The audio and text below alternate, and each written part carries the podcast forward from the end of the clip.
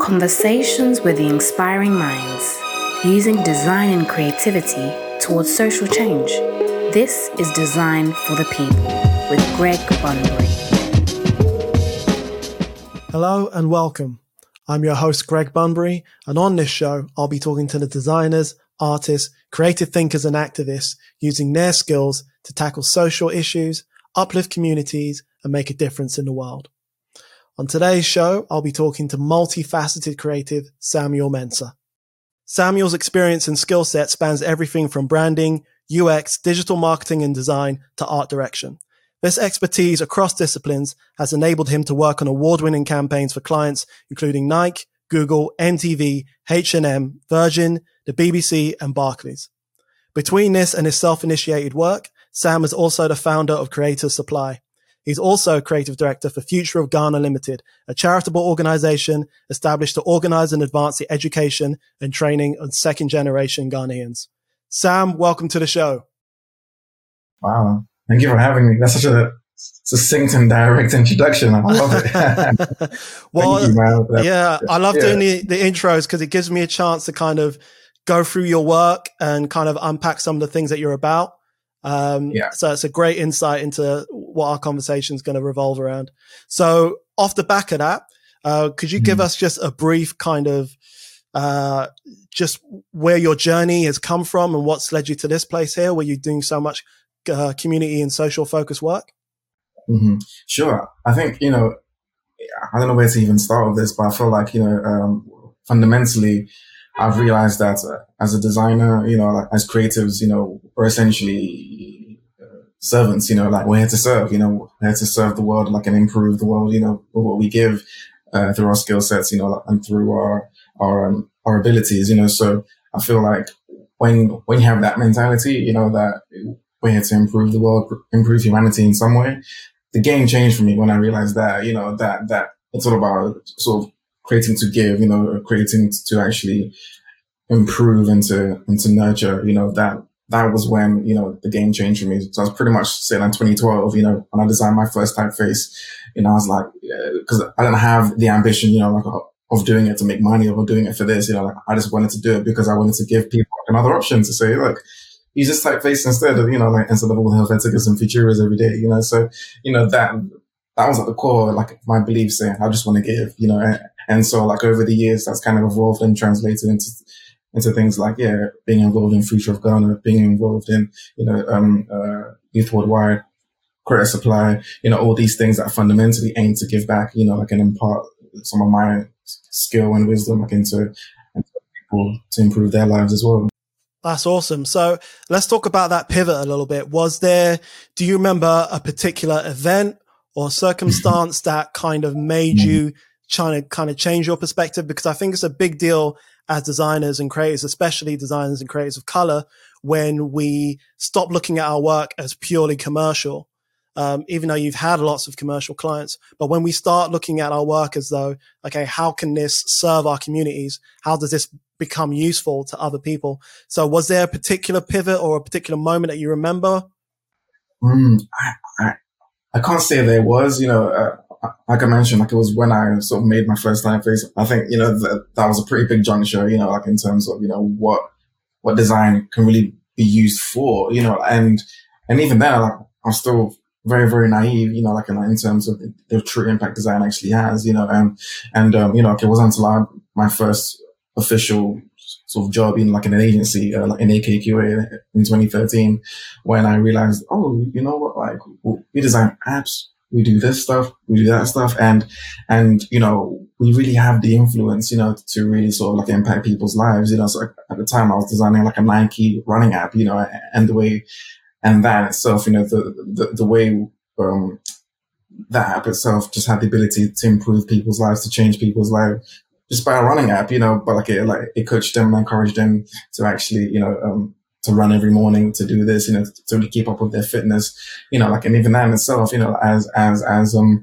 as minute as it is, just the way that touched millions of people, I was able to actually be, a cultural reset in terms of, the power of applications. The past decade alone, the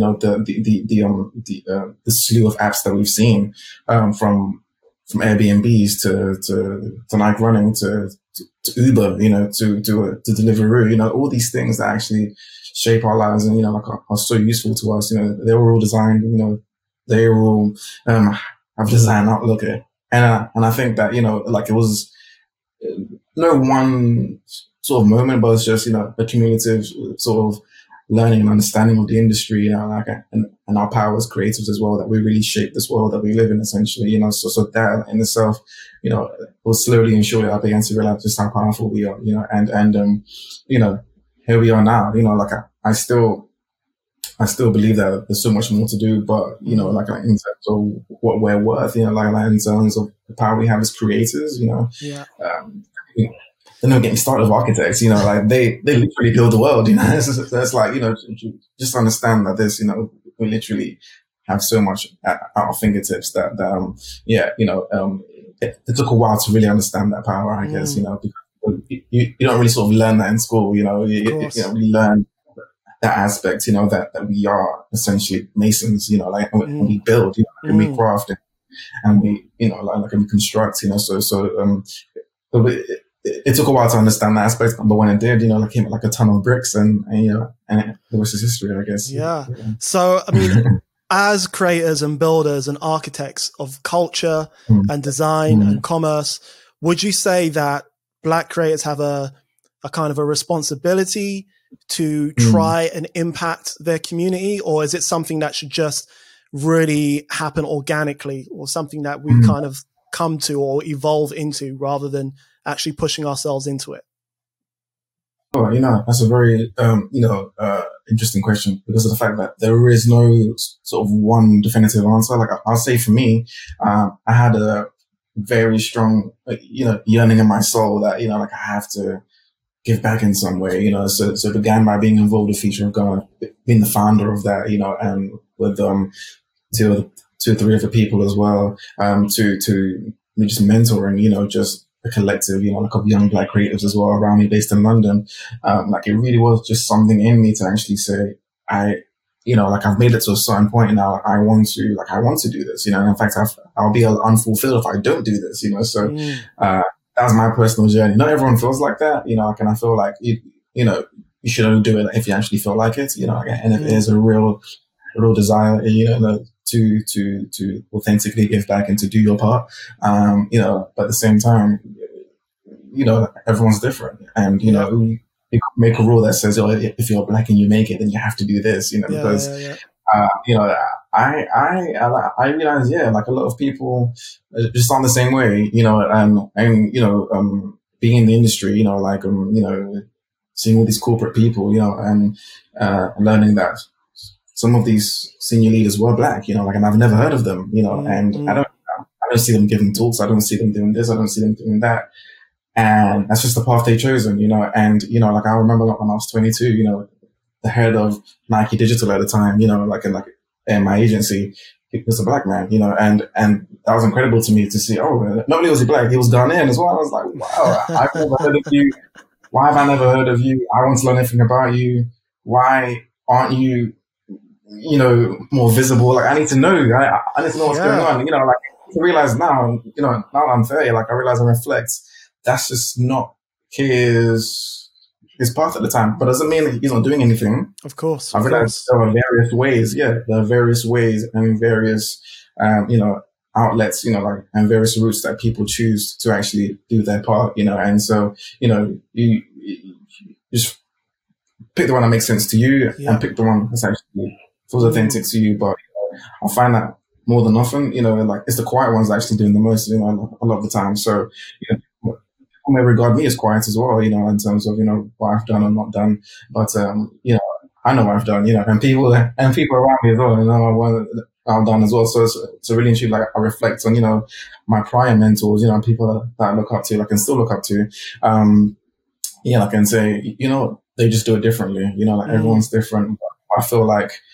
more than not, everyone is doing something. No one's really in the corner, you know, with their mouth closed. They're always doing something, you know. Yeah. Well, I mean, that's the thing. There's levels to activism, and activism isn't always the loud, visible stuff that you see. It's not always the marches and the raised fist. sometimes just by being in a particular position, that in itself is a form of activism, or just expressing joy or expressing a connection with our culture, that in itself becomes an act of resistance or an act of activism.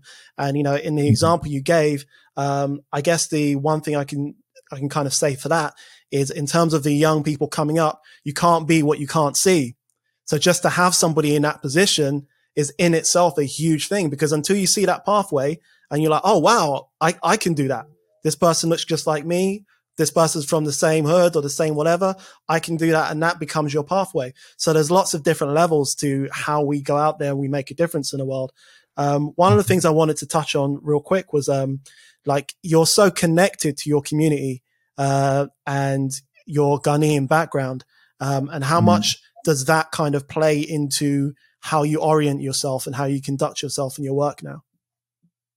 Very interesting. So, you know, that's one of the reasons why, like, I haven't really sort of released work in a long time, you know, like in terms of actually publicly, you know, putting work out, whether it's on, you know, my Behance or whatever, like on my website and stuff, you know, like I only just got a website this year, you know, like I've never really had a proper website before. It's also, I just got one this year, but, you know, I think it means, for the most part, the reason why, like, I made a decision was purely because of the fact that it was a quality decision, you know, like, and, you know, I feel like very few things actually, you know, like on the quality sort of level that I want them to be, to actually put it out there. So, you know, that's the reason for that. But I feel like in general, when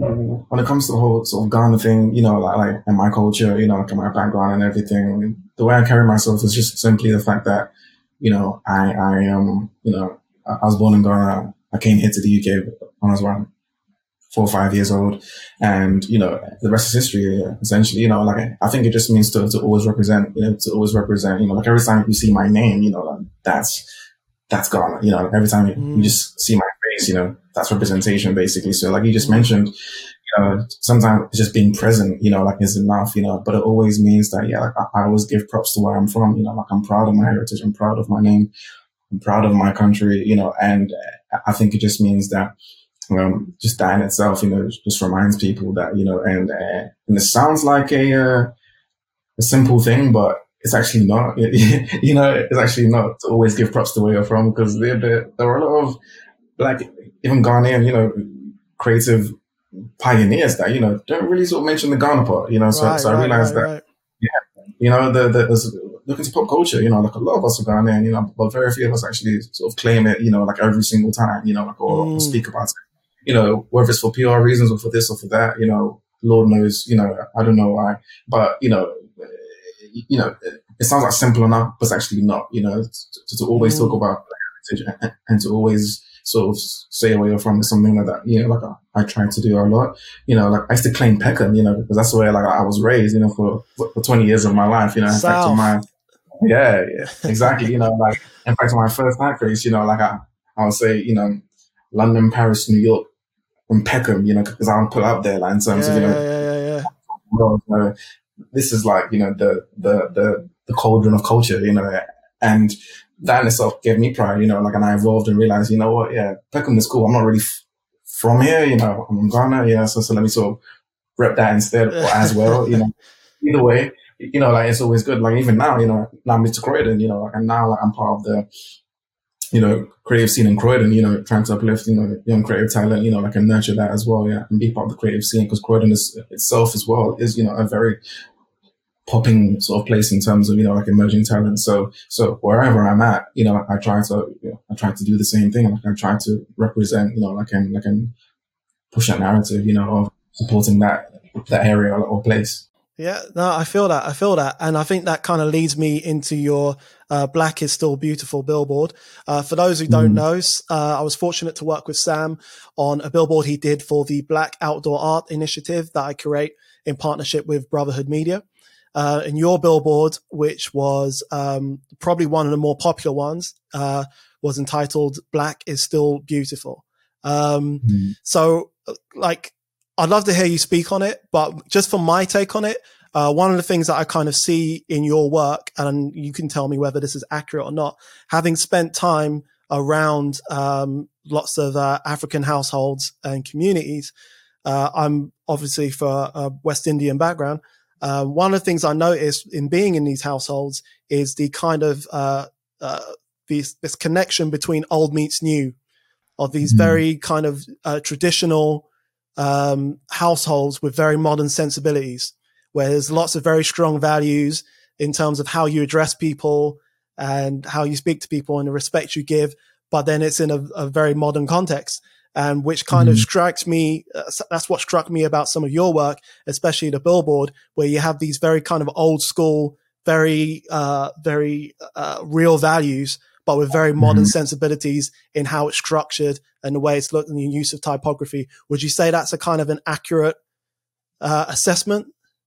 Oh man, I think that's a very new, like a very sort of interesting one. You know, I think firstly, you know, I have to say, just thank you for the opportunity to actually get involved in that project. And it's like, because we had a mutual connection, you know, the late great John Daniel, you know, that was our mutual friend. And I didn't even know you prior, but like, it's amazing how even through his passing, you know, this connection that we've made has actually led to this, you know, just happening, you know, so that's really incredible that like a mentor of mine is still having an effect on my life, you know, after he's gone, you know, but, you know, that whole, you know, process in itself, you know, like it was very, very interesting for me just to create art again, because I haven't created art for a long time, essentially. Right. You know, and I say art because there's a distinct difference between art and design, you know, because I design for a living, you know, I design apps, I design, you know, branding, and I do this, I do that, you know, and that's design, you know,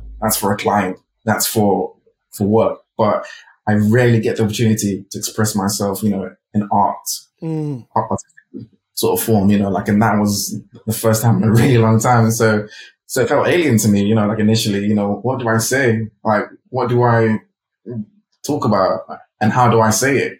And how do I sort of represent it? You know, do I use European standards to convey, you know, like a black message? Do I sort of design this with like an African approach? You know, like what? And, you know, like, not only was it art, but like it was art that had like a big platform, like, and a big message to be told as well, you know? So there was a big sort of wrestle in my mind in terms of, yeah, just how do I execute this exactly? You know, like, it's a tough brief for sure, man.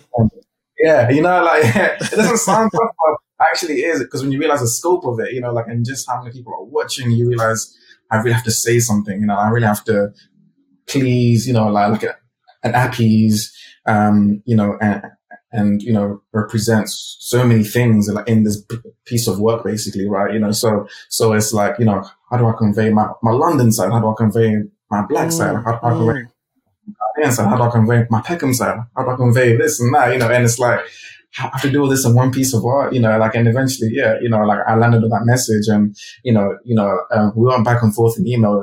I was inspired by, you know, these lyrics by Dave, the rapper, and like, and it was just a case of saying, yeah, you know, black is beautiful, black is this, black is that, you know, like, and there was all this discussion about we have to sort of like interpolate it, you know, in a way so that, you know, no lawsuits come around, you know. And so what I realized was that, you know, we had the words, the phrase black is beautiful, like all the time, you know, but now it's almost a case where we need a reminder, like a real reminder as well, that black is still beautiful, you know, and the reason why, you know, that stuck out to me as well as the fact that, you know, it's simply just a case of like, I never saw that growing up, you know, like, I never saw that like, on the billboard like, anywhere, you know, like, and it was a message to the younger me to say, well, what would you have loved to have seen like on the street, you know, on the way home from primary school, to say, yeah, that's something that would have uplifted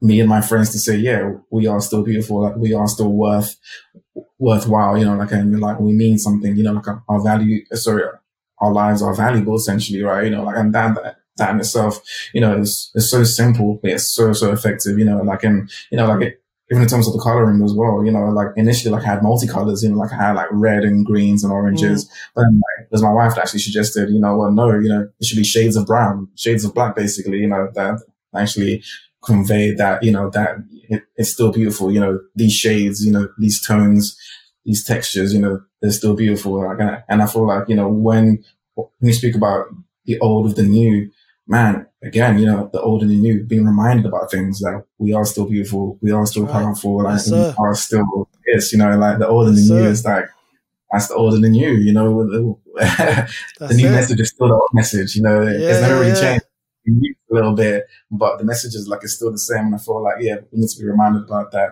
and yeah, bring that to the forefront again, because, man, you know, when we sort of realize our value, you know, the potential is boundless, you know, so yeah. And what I love about it as well is that it's joyful. Do you know what I mean? Yeah. The real sense of joy. And I kind of feel like a lot of the times when we come at these projects, what makes it so difficult is that we're dealing with pain and we're dealing with trauma. And to kind of come at a brief like that and then come out with something that represents joy as like the ultimate form of resistance, it's celebratory.